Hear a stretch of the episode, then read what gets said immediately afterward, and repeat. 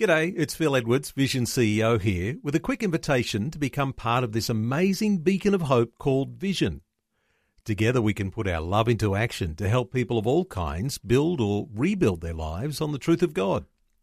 Please consider the part you can play during our upcoming Visionathon appeal, remembering that it's your support that makes Vision possible, including this podcast. V180's word for today, helping you live different every day.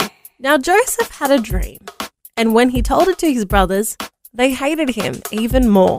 Genesis 37, verse 5. If the dream you believe God gave you seems dead, read this. When Joseph was 17, God gave him a dream that his family would one day bow down to him. This made his brothers angry. They planned to kill him, but instead they sold him, and he was taken to Egypt.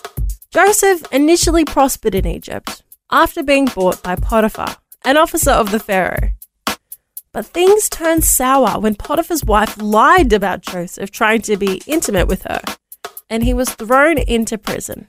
When you have lived in defeat and discouragement, it's hard to anticipate victory. No problem. God is patient.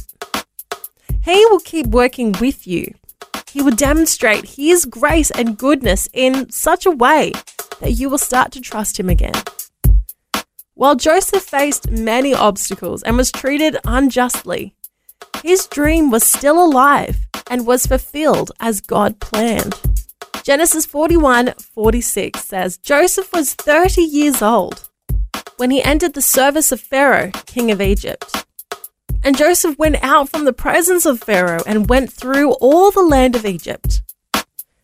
So don't believe that your dream is dead and will never be fulfilled. And don't believe those who tell you that you're too young to fulfill your dream God gave you. God is the giver of dreams. And He doesn't just give them, He resurrects them and empowers you to fulfill them. You are not too young. What God did for Joseph, he can do for you too. The word for today, as featured in V180 magazine. Subscribe today at v180.org.au. V180. V180.